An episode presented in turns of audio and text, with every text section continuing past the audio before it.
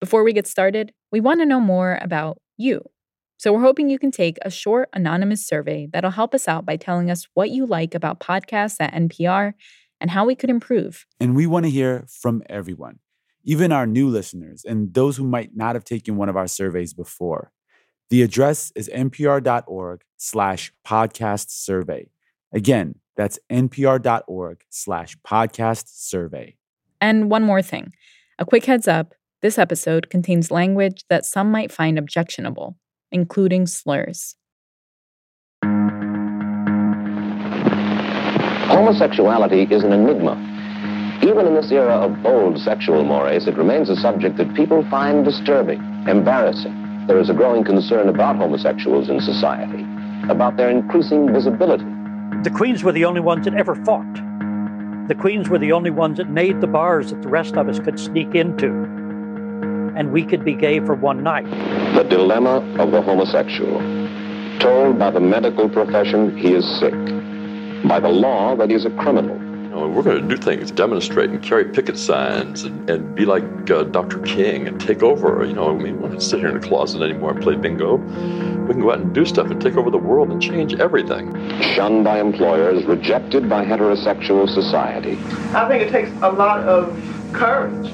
And I think a lot of people who do it will suffer because of it. But I think any movement needs a certain number of courageous martyrs. At the center of his life, he remains anonymous, a displaced person, an outsider. It was the match that started the renaissance of awakening, if you will.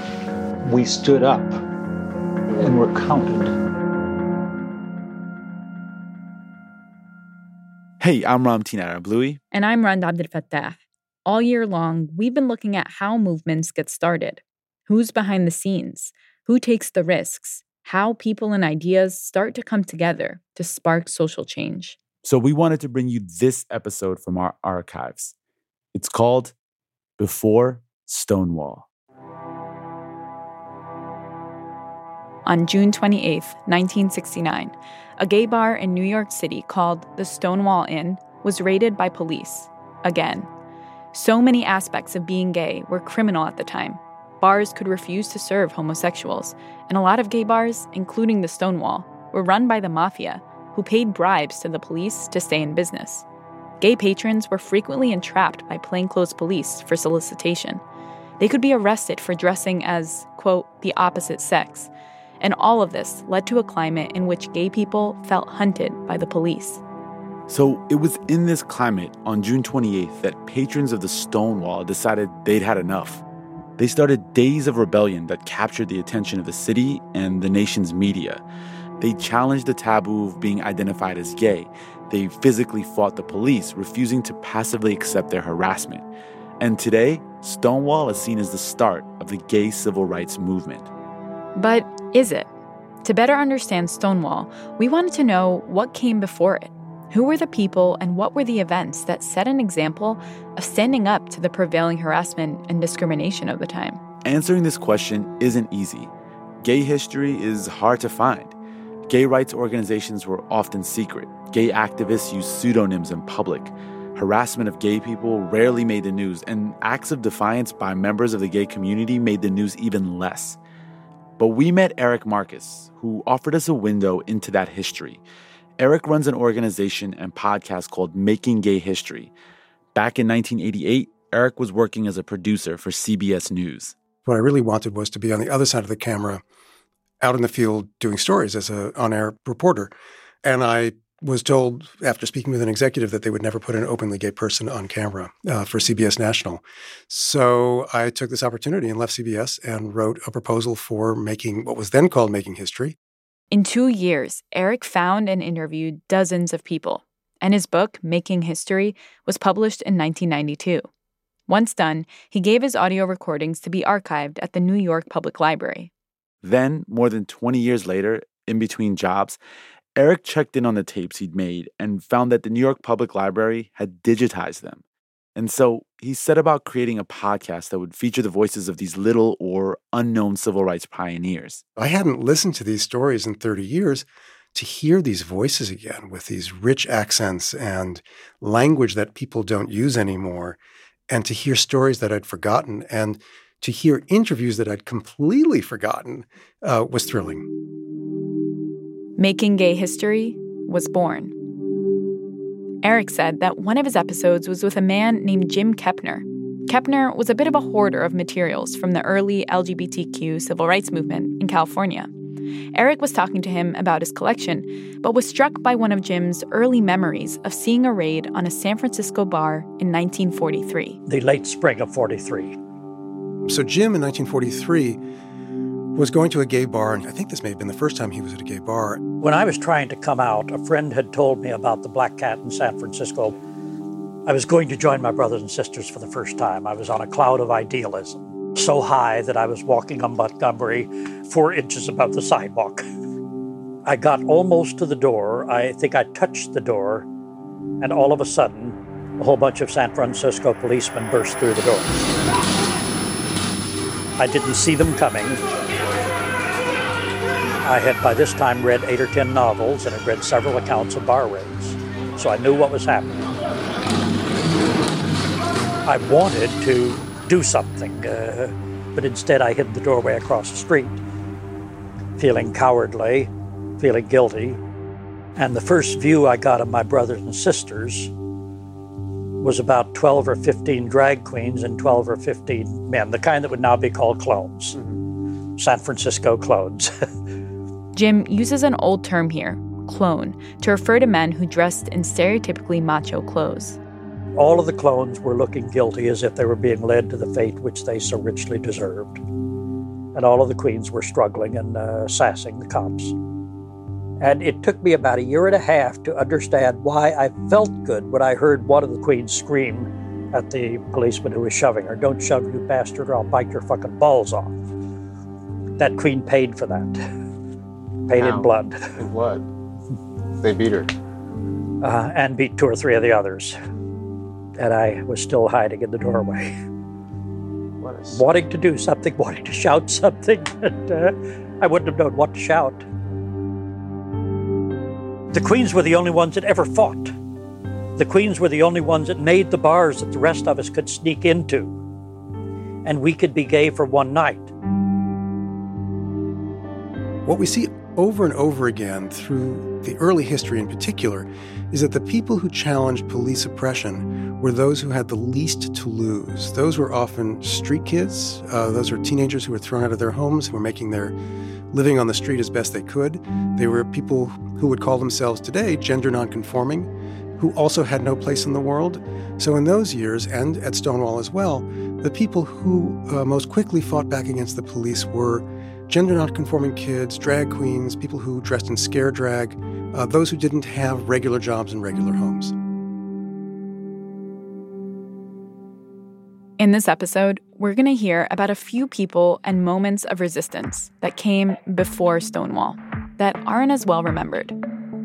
Coming up, how the fight for gay rights went from the streets of San Francisco to the White House.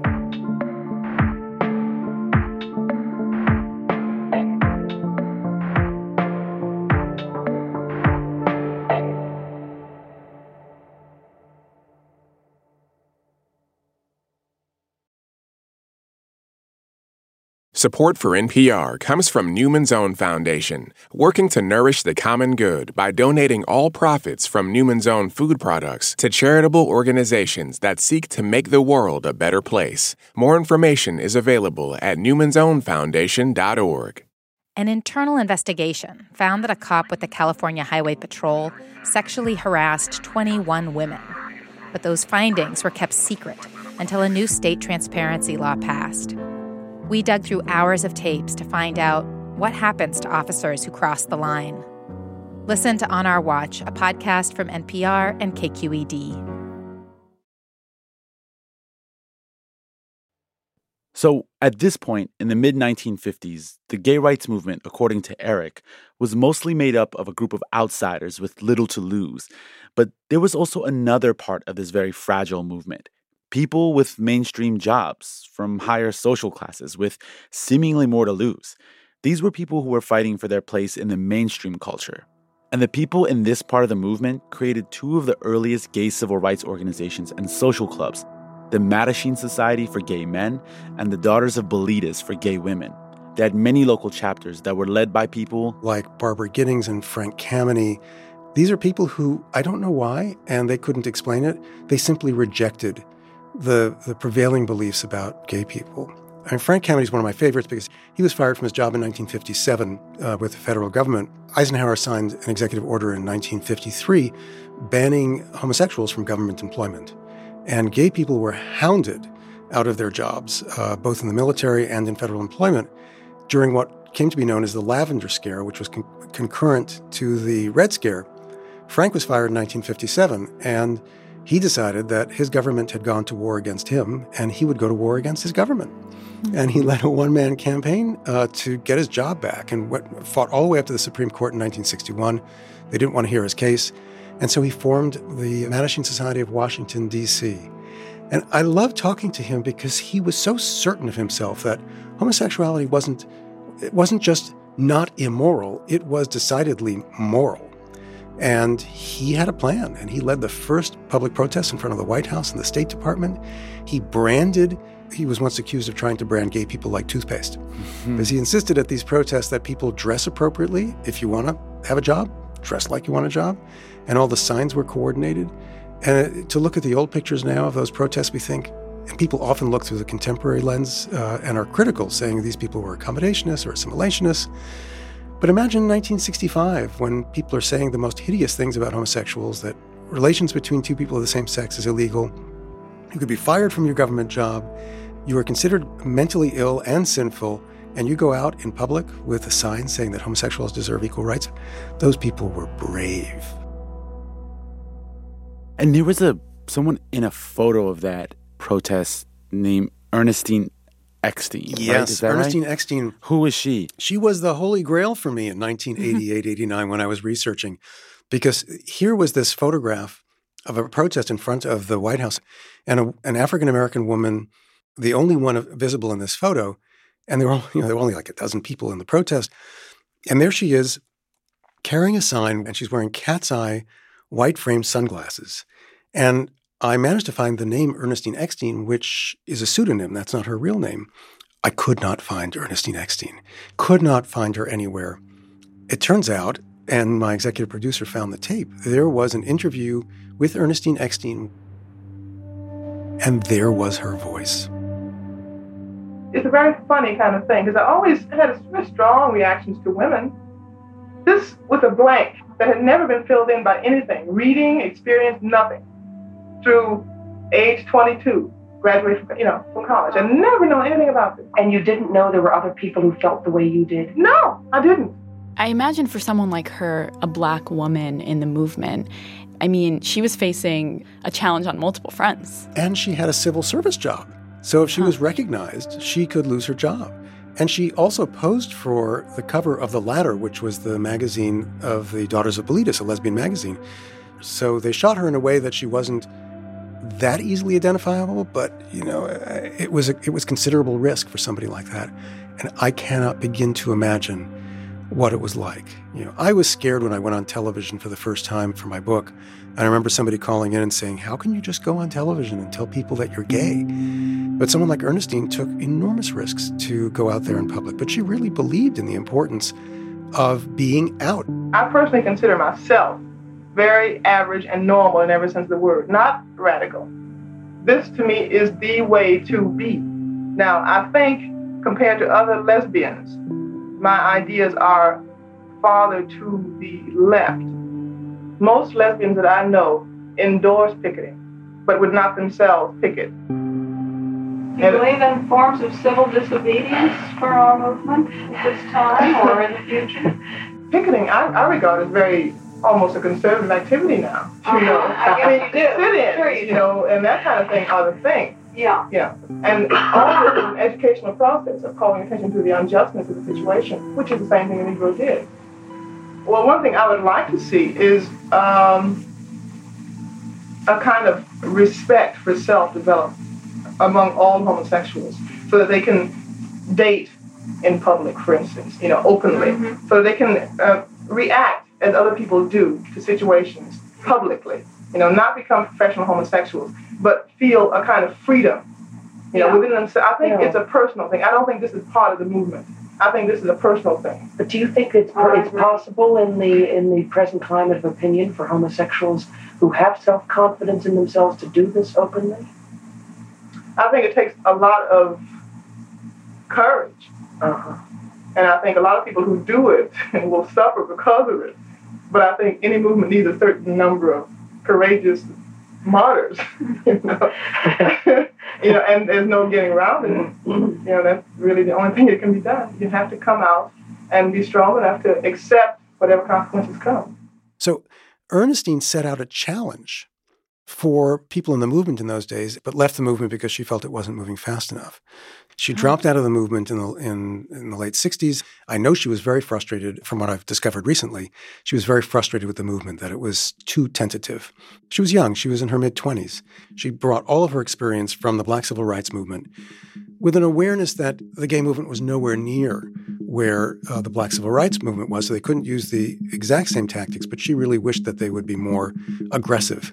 So there have always been visionaries, and they have challenged us to do things that we might not have imagined possible.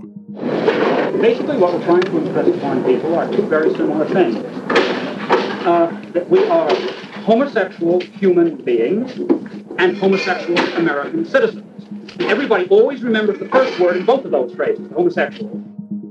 This effort by Ernestine Eckstein and Frank Kameny to be visible was continued with what were called the Reminder Day protests. So the Reminder Day protests were organized by a number of different groups, a number of different gay rights groups. In those days, they were called homophile organizations. Um, they were held every July 4th in Philadelphia in front of Independence Hall to remind the American public that gay people did not have their constitutional rights. This was at a time when people in my profession were in higher demand than they had been in, in all of human history. And I could not get a job specifically because of homosexuality. because they could be fired from their jobs, thrown out of the military. Um, and this was a protest demanding those rights. And you see in the photographs, and there's even some film of these protests, you can see people marching in a very orderly way with coordinated signs, and the women are in skirts and heels, and the men are in suits and ties. And it was revolutionary. I think everybody else should say, everybody should get a chance to live their life the way they wish. We are seeking for recognition, equality. We are seeking our human dignity. Something interesting about the Reminder Day marches, because people think that the first marches came in 1970 with the first uh, gay pride march in New York, which was called the Christopher Street Liberation Day Parade or March in 1970. There were five Reminder Day marches beginning in 65. The last one was just after Stonewall on July 4th, 1969. And then an organization, they voted to move the Reminder Day protests from July 4th to mark Stonewall the last Sunday in June Hmm. and to do it for every year thereafter. So, what most people don't know, and I only learned this through my research, was that the first Pride March in New York, and there was also one in Chicago and LA, those were uh, the descendants of the Reminder Day protests. The Reminder Day protests were planned and strategic, but Eric said that across the country there were countless people who, finding themselves caught up in some kind of crackdown, just decided to fight back. Coming up, how a couple of lawyers' lives were changed when they organized a dance and the police showed up.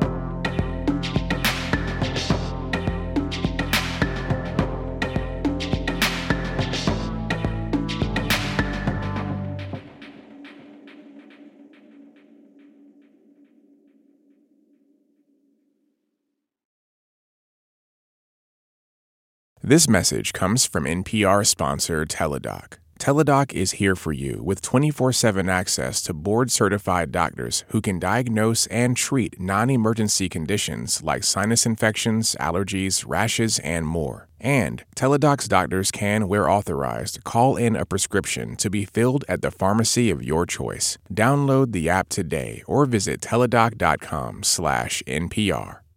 Support for this podcast and the following message come from the American Jewish World Service, working together for more than 30 years to build a more just and equitable world. Learn more at ajws.org.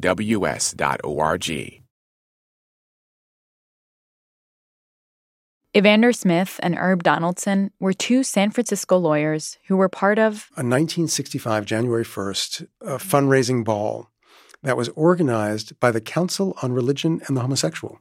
I love that. that name, it just sounds, no, it's so it sounds great. so retro. Um, yeah. and it was organized to help fund the work of the council, which was formed by a group of progressive ministers in San Francisco. Uh-huh. And it was a costume ball. Evander and I were involved in meeting with the police to make sure that there wouldn't be any police interference. Because at that time, the police took the position that the only time you could dress up in drag was on Halloween. And this was going to be a gala affair in which, if you wanted to go in drag, you could. It wasn't No. Halloween. and then the police went back on their word. But they told us in advance that they had changed their minds. So, what actually happened then that night? We were the attorneys there at the door, and we were there to, to make sure that everything was on the up and up so that there couldn't be any reason to make any arrests. Right. And then they, they started coming in, making inspections. They were the plainclothes police. They would come in. I remember there was a fire inspection. That's right. There was We a there was a several there was a health inspection. Right. And I think it was about the fourth inspection we just said Where we said that's enough inspection. that we said no. If you want to come in and Either give us your ticket or the search warrant. and it was it was it really was completely unplanned. They didn't know what to do, and we didn't know what to do. Were you, were you standing facing each other? Or... yes, we were frightened. we were just standing there, and they were standing there because you know they didn't know what to do either. They didn't. They didn't believe that we would stand them all. They could have gone right past us, And except they They didn't know what they their were, rights they were. were they were afraid of us too. right. Then all of a sudden, there were a whole bunch of police in uniform came in. I, I thought that you know when police arrested you, they said you're under arrest, and I just And they never and they and they, they grabbed me, one on each side, and I said, "Am I under arrest?" I mean, what a silly question. Am I under arrest? They were haul- and they'd already hauled you out to Yes. paddy wagon, and then they put us in jail. They sure as the hell did. But for a There was a while, they case, and they, and they it led really to still didn't quite know what to do because There were we were. I mean, we could get out. I knew nothing about this ball, and I just love hearing Evander and uh, Herb talk about this event. They were both young attorneys. One worked for himself, the other worked for a fancy law firm. sometimes Evander and I will talk, and the kids coming up now, they they can't. I tell you, they can't enjoy their freedom as much as we have because they take it for granted that it was always like this, that they could walk arm in arm and kiss on the street and so forth. And uh, I mean, I've represented several couples who were arrested for having a hand on the other's knee in a bar. I mean, something as innocent as that. And I'll tell you, when we went home, Jim and I, we went to bed, and I, I was so touched because he said, Oh, I'm so proud of you. Because I was really feeling kind of low because I thought, I mean, there goes my legal career. This is Yeah. Junior Lover. Yeah. Right. Poor Evander was fired from his job. I got up early the next morning, went down to uh, get the uh, Chronicle, And of course, they had our names, and there it was on the front names page. and addresses. And I was just sick, and I thought, oh shit. When I went to work after having been arrested, boy, just my own secretary, nobody would have anything to do with me. I knew something was wrong. So I then thought, well, there is nothing short of a total earthquake to sink the city that will keep me from being fired. Therefore, you know, I think I'll go out with my self respect. You know, I can be very effective on my feet. So uh, I, I took this show away from them. Everybody was frightened. In a courtroom, I'm not frightened, but I was frightened then because, well, Sure, there goes your security. yeah, I was just going to say my economic security was at stake. Do you have any regrets about that dance, about being arrested? None whatsoever. No, it actually it was a, it was a, one of the peak experiences. I mean, sometimes peak experiences you experience them afterward, but uh, but it, it was. You're right. You're right. Now, having agreed to that, and I wholeheartedly do, and that arrest has affected me materially. Uh, I've never been one to lead the parade. It exacerbated my feeling of insecurity and being less worthy than I think people should be able to be. Herbert, it was like water off a duck's back for him. Now, what was the, the significance of the dance? Uh, It was significant. Boy, it galvanized the gay community into action. Absolutely. One of the things that was really humorous is that the police made this estimate there were 70,000 homosexuals in the city. No, there weren't.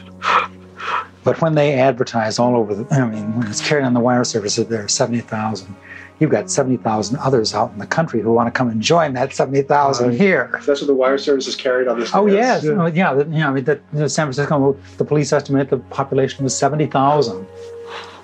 Uh, Hasn't stopped growing yet. that's right. I mean, we're still coming. I honestly think that it was the match that started the renaissance of awakening, if you will. So Stonewall, which happened in New York, really was quite late. It was Mhm. because this this was as much a confrontation. It didn't have the some of the violent overtones, but but we stood up and were counted.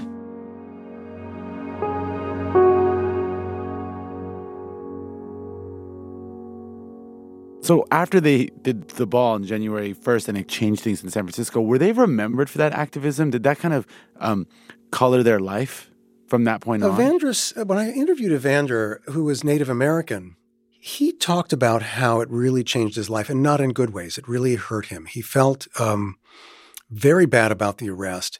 He was fired from his job. He went to work uh, with uh, Herb Donaldson after he was fired, but he kept a low profile. Herb Donaldson, however, uh, went on to become a judge, openly gay, one of the first in California who was openly gay to be made a judge. So he remained very active. Um, so certainly they were known. Uh, Herb Donaldson much more than Evander, because Evander kept a low profile after that. At almost the same time that Herb and Evander were getting attention in San Francisco, new activists were trying to find ways to address problems particular to New York City. Dick Leitsch got involved in the Mattachine Society because of a relationship he had with someone who was already a member. Dick and his friends were part of a new guard, and they quickly began to push the organization to be less of a social club and more of an advocacy organization. It was really in transition because half of it was this bunch of old farts. And they spent all these years sitting there, and they had bridge parties, and they had bunco parties, and uh, were looking so desperately for a pat on the head. Who are they looking for? Who do they want the pat on the head from, and why do they want? Anybody, anybody, just somebody say it's okay to be gay, honey. It's okay to be gay. Sure, you're worthy, honey. You're as good as anybody else. Don't let them knock you down just because you're queer. What characterized the, the radicals? I mean, what did they what did they want that Paul different? Julian was out. She wanted to. She was the only politician. I mean, he wanted to build voting blocks and do all this kind of stuff. And Craig and Randy wanted to demonstrate and carry picket signs and, and be like like uh, Dr. King and take over. You know, we're going to do things. I mean, we don't have to sit here in the closet anymore and play bingo. We can go out and do stuff and take over the world and change everything. And so I kind of hung out with him and I caught it. You know, I caught the fever. We'd always wanted to demonstrate. And these old farts, ah, no, no, you'll go to jail. People will throw rocks at you on the street. You'll get beat up. You'll get bashed. Eh. I said, well, everybody else is picketing. Why should we? This was at a time when everyone else was protesting for Everybody civil rights. It was a Yeah, I mean, you know, the, the blacks were marching all through Selma and all that kind of stuff. And I mean, everybody was marching and demonstrating. Why the hell shouldn't we be?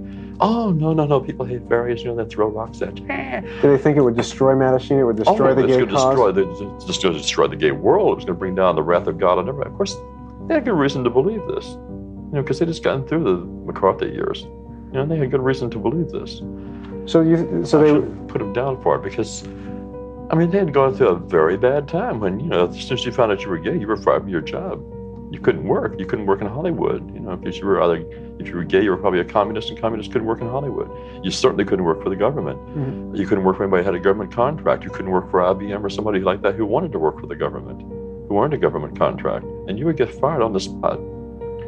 So they had a good reason to be scared. But why weren't why weren't you scared? Why wasn't why wasn't the I new never crowd had enough sense to be scared? You know, that's what it comes. People a lot of times people used to say to me, "You're very brave," and it's not that I'm very brave. It's just I was too damn dumb to realize I was making a fool of myself. You know. was it because you were young? I guess it was because I was young and didn't have any sense.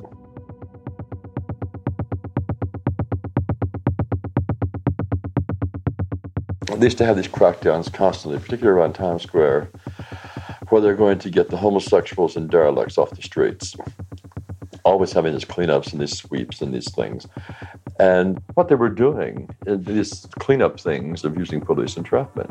And they make a lot of arrests. They had this vice squad, and um, they were like traffic cops. They worked on sort of commission. You know, these cops were plainclothes cops. They're out on the streets eight hours a day. And the only way you could tell these people were working was by the number of arrests they made. And it came to a point where if you wanted a promotion, you better have a lot of arrests. How would they entrap people? What was Well, they had a formula that they would have. They were writing their notebooks. It's all black leather notebooks cops carry. And when they got to court, no matter what actually happened, they would come up with the formula story because they would arrest you know, 10 or 20 and they get them all mixed up. They couldn't remember Tom from Jim from John. And so they just read this little formula out of their notebook. Oh, you know, that he did approach me and he did touch me upon the genitals and he did invite me to go to his house for sexual purposes. So all it required was just it was just a pickup, and that was yeah. You know, a lot of them were hired for their looks. They were good looking cops. And they would go to bars and stuff, and they would get picked up, or said they got picked up, and then they'd arrest you and take you to court and ruin your life. A lot of people got arrested, particularly in subway tea rooms and in the park, were like closet queens, priests and doctors and stuff like that who couldn't hang out, you know, like at mm-hmm. Julius's or someplace, and didn't want to be seen in the gay community. And it was at that time that we decided we would have our sip in because the liquor law said that a licensee has the duty to keep his place orderly. If he lets it becomes disorderly, he loses his license. And so they would use this disorderly conduct statute and entrap gay people and then use that against the bar owners to close the bar. So we decided that that was a violation of our right to freely assemble. And we talked to Frank Kameny about it, talked to everybody about it. And uh, the consensus was that yes, we had to do this. And yes, we had to get press coverage, but we couldn't invite the television people because the presence of television cameras and all that recording equipment could make a place disorderly. And so we should just stick with the print media. And so we sent telegrams to all the newspapers and magazines saying we were going to do this the next day at noon at a place called the Ukrainian American Village on St. Mark's Place because they had a sign on the front door saying, if you're gay, stay away.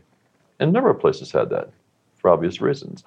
And so we decided that was a place. So we announced that we were going to do this the next day at noon. Did you tell them you were coming? No. And of course, being gay, we were late. So we got there about quarter past 12. And when we arrived, Ukrainian American Village was boarded up with the gates down. And all this press was standing around.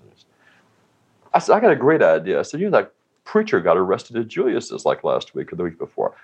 They won't serve us. And so we all went around to, Ju- to Julius's and we walked in. And the guy started making us drink. And we handed him the little note. He said, What does it say? I don't have my glasses, or I can't read it. Somebody read the note to him, and he covered the glasses with his hand. He said, I can't serve you if you're gay. You know that. You're with the Mattachine Society. You know it's against the law to serve homosexuals.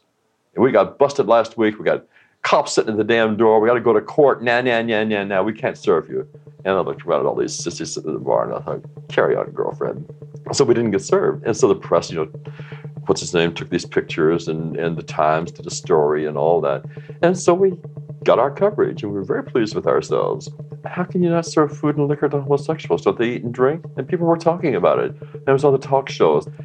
It became kind of an issue.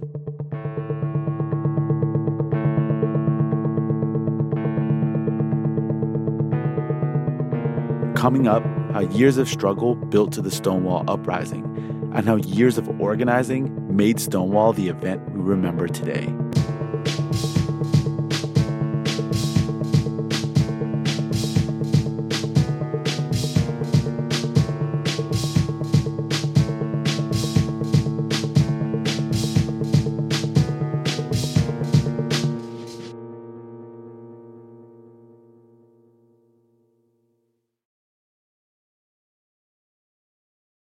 This message comes from NPR sponsor REI. Being outside is in our nature, and there are more than a million ways to get outside. You can hike up a mountain or down the stairs in your neighborhood. You can roller skate or sunbathe. You can mountain bike or rock climb or paddleboard. You can set up camp or a picnic and eat yakitori or aloo gobi or pupusas.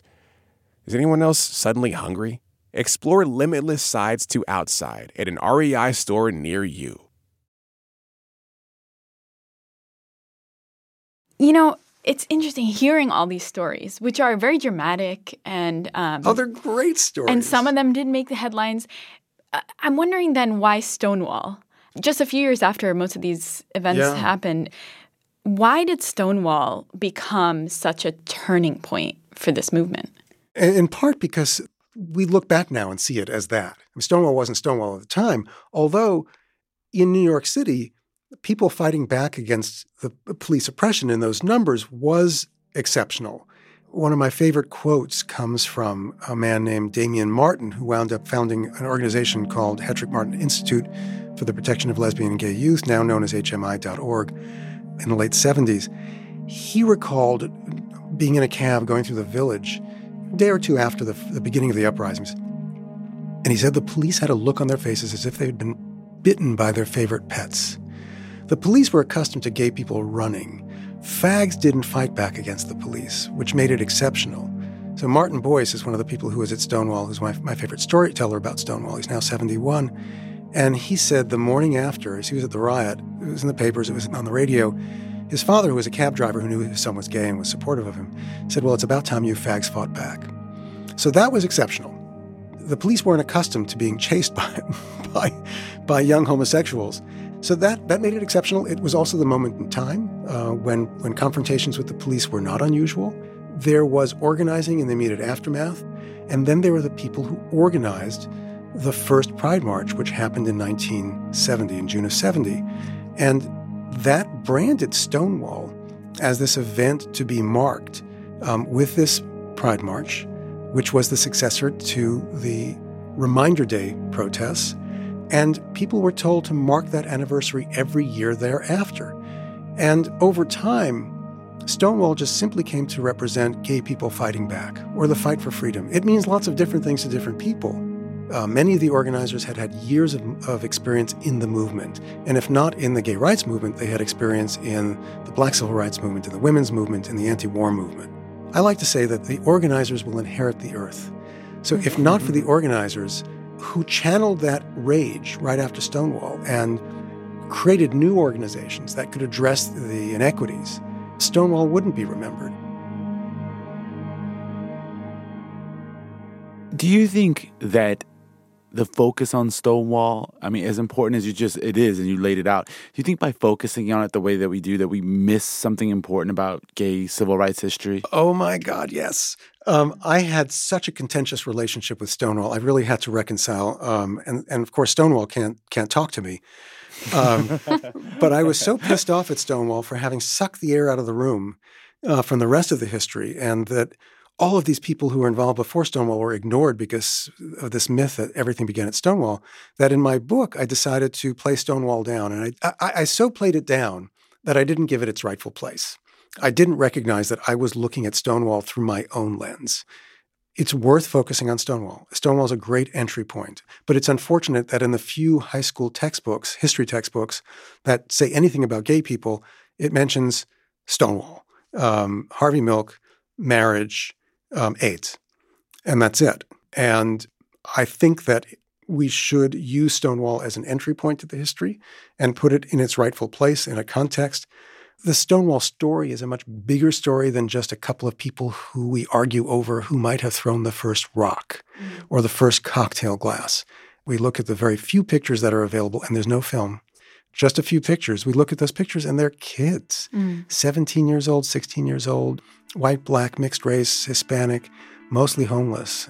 And they were the ones who challenged the police and also the ones who died the soonest. They died in the 70s from drug overdoses, from being murdered, and then in the 80s from AIDS. So when people ask why there's so few people alive today to interview, most of them are dead.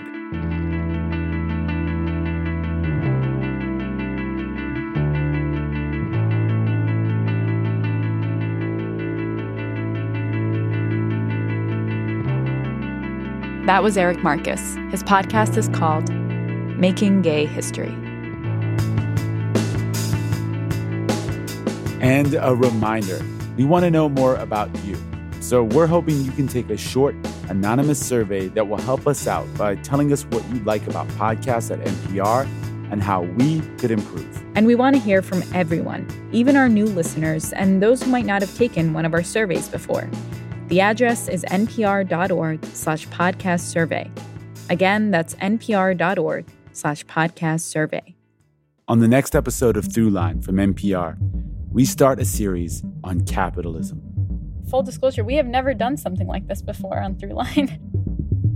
I'm the first to say it could be a lot better, and it would be better by being more capitalist. Brutal, dog eat dog, cutthroat capitalism. I grew up in the Midwest where I always believed capitalism was one of the best things in the world. Capitalism to me is a powerful human story. If we could just bring people from 500 years ago to the present and show them what people managed to be unhappy about, they would be so confused. I've had about 10 jobs since I graduated high school, and each time I am constantly in fear of losing my job. The corrosive level of anxiety and the increase in inequality, I think, is going to erode the fundamental principles of democracy. I'm not sure I like capitalism anymore. In this conversation today, if we don't start with the premise that there is a deep social and political crisis in this country, this conversation is useless. It is our biggest success and our biggest failure. Starting next week, a series on capitalism. What capitalism is, what it isn't, and how it became such a powerful force in our lives. That's it for this week's show. I'm Ramtin Arablouei. I'm Rund Abdelfatah, and you've been listening to Throughline from NPR. The show was produced by me. And me. And Jamie York. Jordana Hochman. Lawrence Wu. Grace Rising Summer. N'Jeri Eaton. Original music was produced for this episode by Ramtin and his band, Drop Electric. Thanks also to Anya Grundmann, Greta Pittenger, Sarah Birmingham, and of course, Eric Marcus. If you like this episode, please write us at throughline at npr.org or find us on Twitter at throughlinenpr. Thanks for listening.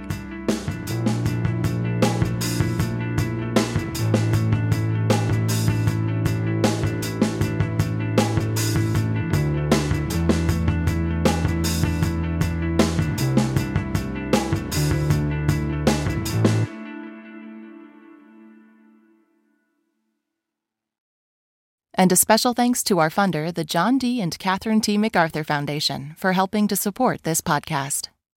Hey, remember that bananas episode we did? Of course. I, I can't look at a banana the same way anymore. Well, you know what else will change you? oh, here it comes Brewline Coffee. It'll change you just like our episodes. Get your own bag at nprcoffeeclub.org.